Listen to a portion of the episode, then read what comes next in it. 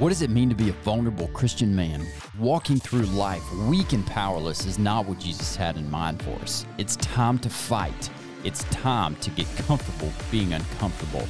We are Obi, Sean, Brandon, and Shane, and this is The Hello and welcome back to The Uncomfortable Truth. If you haven't already, hit that like, share, subscribe underneath this video. If you're listening on iTunes, uh, subscribe. Can you subscribe on iTunes? How does that work? I don't know. There's a, there's a way that you can get it in your feed. Um, but also, if you if you have the time, uh, leave leave a review for us if if you don't mind. Something uncomfortable to think about. Think about this. Think about, for the rest of your life, never going one mile an hour over the speed limit. For the rest of your life. That seemed like a, even though that's not a freedom, does that seem like a freedom would be taken away from you? Absolutely. Without a doubt. And I, I read that we shouldn't do it last night, and I did it this morning.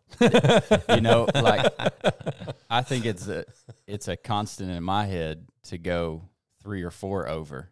That's just I feel like how I, I roll I everywhere. Feel like I'm owed five. Exactly. Yeah. At yeah. least. Yeah. Like, you pass them, you pass the cop speed limit at seventy, or you're going seventy-four, I don't even seventy-five. Feel like I got to worry. It's like, yeah, yeah, five, it's like, you're, five, you're fine, ten, you're mine. Yeah. Yep. Yeah, that's what, and I feel like six, seven, or eight, you might be okay. Yeah, like it's like I'm just living pull, on the wild side, but I'm all right. If probably. A guy pulls you over for going six over, you're like, what a jerk. Yeah, yes. You know. Well, and I think that's also relevant to where you are. If I'm six, seven, or eight downtown over, yeah, okay. But if and I'm it was six, seven, eight on a seventy-five, yeah, maybe you're okay. Shane, you and I just got back from Arizona, and in Arizona, if the speed limit's seventy and you're not going ninety, you are getting run over. Wow. That is the truth. It's like it's it's race car tracks for normal human beings. Yes, and it's, it's awesome. Normally four to six lanes. I would love that. Dude, oh man! Yeah. Two years ago, we rented. Was it? It was last year. Yeah, last year. Last year we rented a Challenger for Phoenix, yeah. And it was probably this is probably one of the top ten decisions I've ever made in my life. I agree. I would agree. We were would fly. We made it, we made a trip to Tucson one day from Phoenix, which is probably normally about two hours. Yeah, we made it about an hour and twenty. Hour and twenty-five. No kidding. Dude. Flying. Yo! We had Shane's oldest in the back seat, Miller, and um, she probably thought that was amazing. She did, but she told her mother she how did. amazing it was. She did. Rather quickly. Yeah, that's yeah. not good. No, no.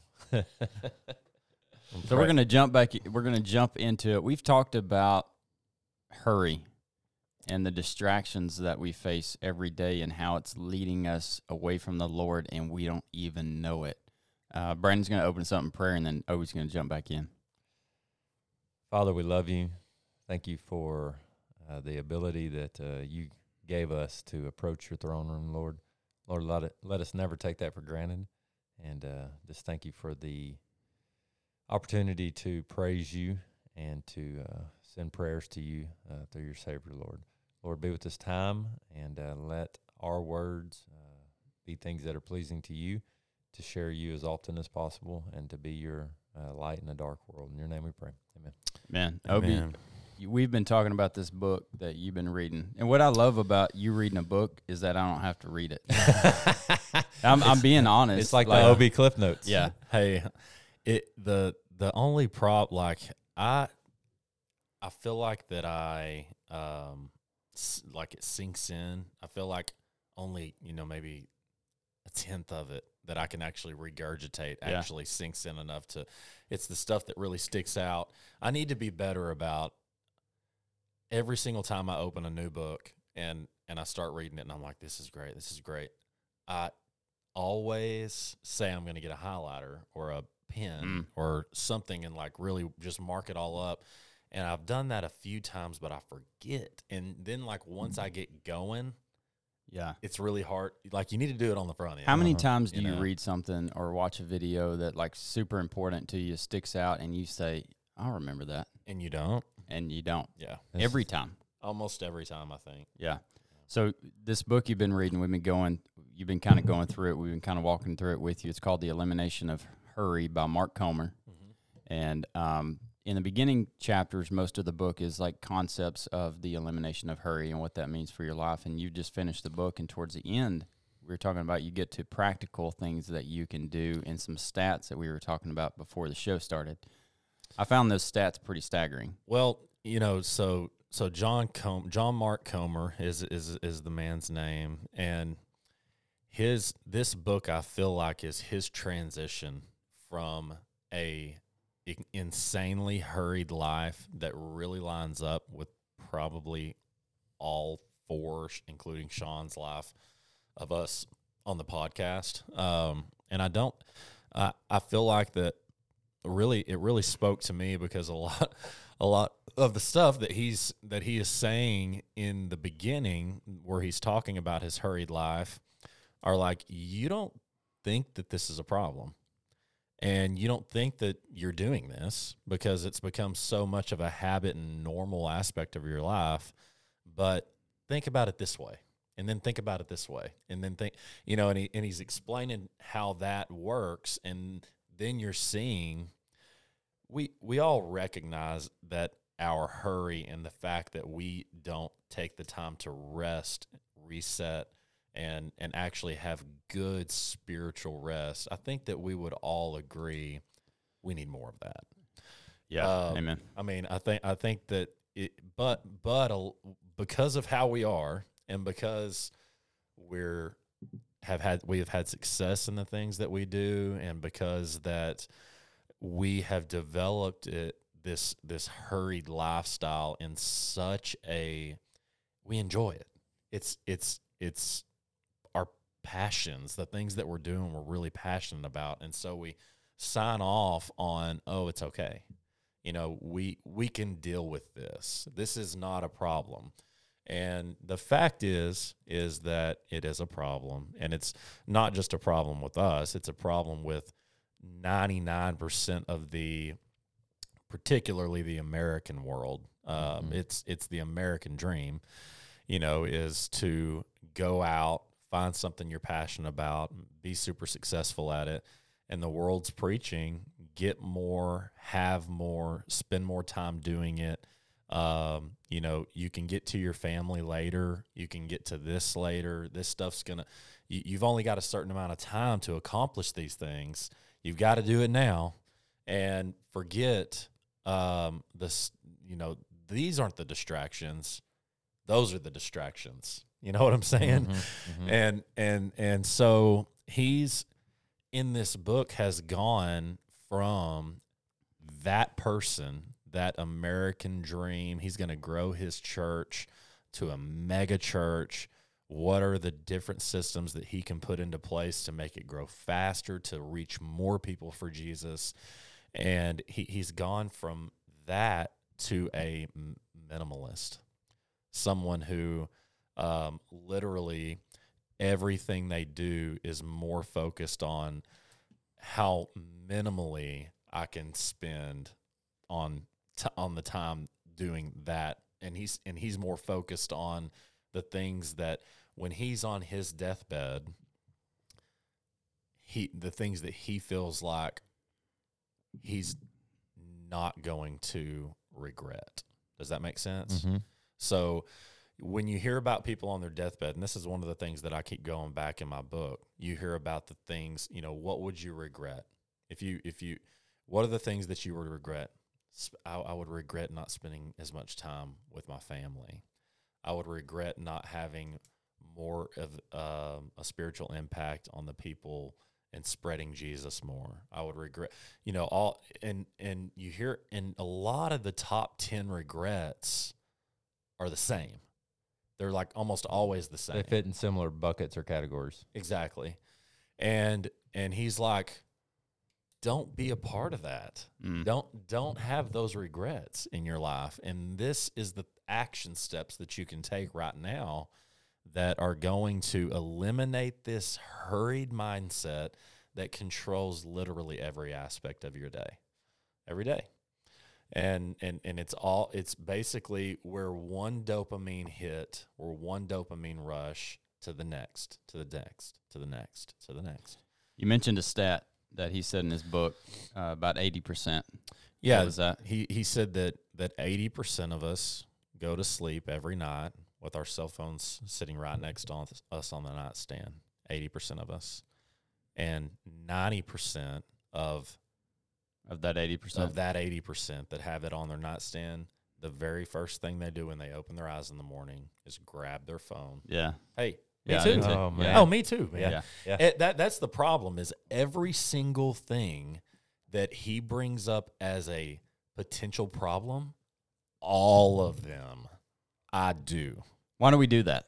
Why do we wake up and grab the cell phone? And I have a, a routine that, you know, I wake up, grab the cell phone, and then I'm usually doing two things. I'm checking the Bible app, which I will admit is not the first thing that I do sometimes.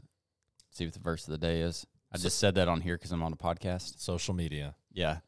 And then I, uh, I look at YouTube stats for our channels. Yeah. And then I wake up and take a shower. Well, go ahead, Shane. I'll hop in and say. Question is why? Why do we do that? What is the – so yesterday I had the pleasure of talking to two dear friends who are going through some serious challenges. And uh, they both mentioned in roundabout ways, and I think you can connect these dots, hurry and busyness also correlates with distraction. one hundred percent. And when we are distracted as believers, we are not – You're not efficient. We're, well, we're not. Yeah, we're not. You're not hearing from the Lord. Not, you can't hear from the Lord because you got too much noise. Yeah. And you definitely can't share the Lord because you're too busy. Mm-hmm.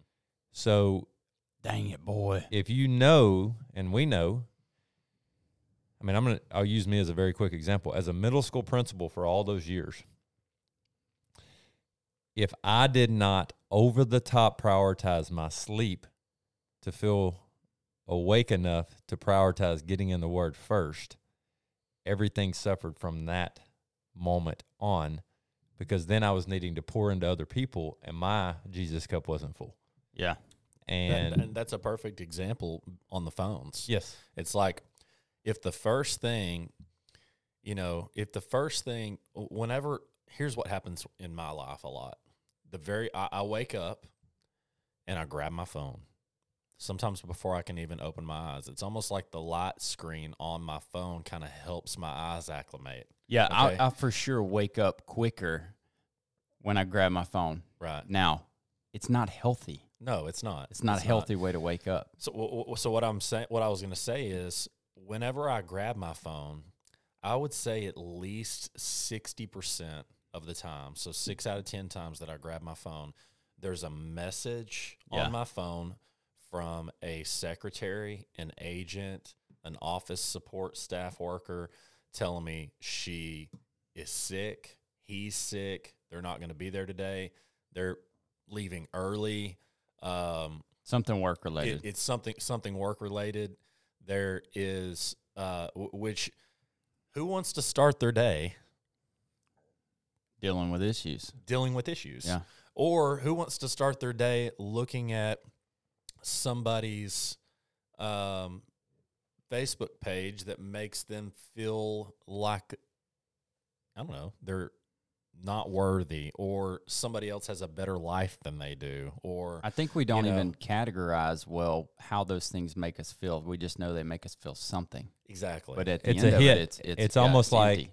The drug addict who takes the hit because it temporarily makes them feel better. Yes. Until yeah. they feel worse again. Then they have to do it again. That's it's right. It's the same thing. And the devil, if we don't think the devil knows exactly what's going on with that, mm-hmm. because what that really leads is to a better chance of us taking our eyes off of Jesus yeah. the moment our day starts. That's right. And yeah. so, like, do you want to start your day with just doubt and and uncertainty and frustration? And do you want to start your day with that? Or do you want to start your day with God getting up off the right, getting on the right track? Yeah. You know, it's like, can you imagine if you had, if we spent every single morning in the Word, just getting filled, mm-hmm. just really getting filled for the first hour or two before we ever knew that there was ever a problem anywhere in the world? Because you're also getting news feed updates that are saying there's war going on, or so-and-so just got arrested for molesting a kid, or so-and-so just got, you know, indicted for whatever. Yeah. You know? Mm-hmm. I mean, it's just terrible news. Yeah. And, and it's the very first thing that's going into your mind in the morning. And you I know? would say, like, even further than that, when you're talking about getting in the Word, don't do it on here. Like, get the Bible, I, get quiet. I think this guy you're talking about, I think I watched a series on him that I referenced a while back, where you need to have this place. Now, Mark Batterson talks about this. Your quiet place. Your quiet place. And this has been twirling around in my head for a while. I find that the rare times I do this, that I get outside my house. Mm-hmm. Yeah. In his nature. In nature. Yeah. Yeah. That even if I'm not reading the Bible, as long as my phone stays not with me in the house, I immediately feel this, I think, connection that we are numbed to not feel in America. Whereas if I'm waking up by a campfire, by natural light, and I have no phone or no distractions, it's very easy for me to be grateful for God's blessings because I am in the world He created, and I'm very aware of that. Yeah. It, it it all it, we for, you said you said it you said that we're numb to mm-hmm. all of these things that we're so numb to. We have no clue. We have because it's such a normal aspect of our life to get into the fast lane. Well, we we have no clue. I think also you're. It, not only is it normal, you know, you take us three sitting here and Sean. We stay pretty busy by choice. You and Sean are typically dealing with external people connected to you, okay? So it's almost impossible to not have to solve problems through, with, for. Mm-hmm. Whereas now I'm in a walk of life where I don't have any technical people that work with me, you know, in the s- truest sense, but I still have to work hard on how I prioritize my time. Mm-hmm. So I work with this guy, one-to-one, named Ari Mizell. And he literally makes very clear, because he had a near-death experience and he had to learn how to optimize his time. He says, anybody I work with, if they will not communicate with me in these ways at these times, they're not somebody I'm going to work with. And what he says, to be more specific, is from two thirty till bedtime, that's his family's time. He does not respond unless he wants to, which is rare. Good for him. He does not call somebody back, and he never does meetings. He also is called to work with people. He is a um, works on an ambulance as okay. a paramedic. That's he doesn't have to. He's, he's plenty wealthy, sure, but it's what he feels compelled to do to help others. And he works like night shifts and stuff. But he he has scripted where his priorities need to go. And I think that's what John Mark Comer is encouraging us to do. Yeah, it's it's figure out what's important. Oh, by the way, those are not. Uh-huh. Okay, those are not only are they not important, they're unhealthy. Uh-huh. Um, you know, if your if your entire life is based off of the next dopamine hit, mm. it's a problem. Mm. Okay, it is a big problem, and and you know he's pointing that out, and he's saying that is not what God desi- how God designed us. You know, and, and he and he talks about how in every single gospel. In Matthew, Mark, Luke, and John, when it, right after Jesus' baptism, he talks about that's when he goes to the desert. Right after the baptism, he's in the desert for forty days and forty nights fighting the devil. Mm-hmm. Okay? Well, everybody's like, why, why are you going to go to the desert to fight the devil? What a disadvantage, you know, that you have being all out there by yourself and you're alone. And he's like, that's... That's what people, that that's that's our mindset. Mm-hmm. He's like, Jesus was in the most powerful place he could possibly be to fight his biggest adversary mm-hmm. in the desert, in solitude and silence, with nobody but him and God. No distractions. No distractions. He can focus on God, and he can focus on his strength and how he gets his strength from the Lord. Mm-hmm. And he's like, and then he talks like in Luke, during that whole, like, I want to say next few chapters, Luke talks about how, like, he mentions nine, nine or ten different times in that reading where Jesus went to rest. He went to get solitude. He left the disciples to go and reset. He let he it, it was is nothing but silence and solitude, and how often Jesus did that.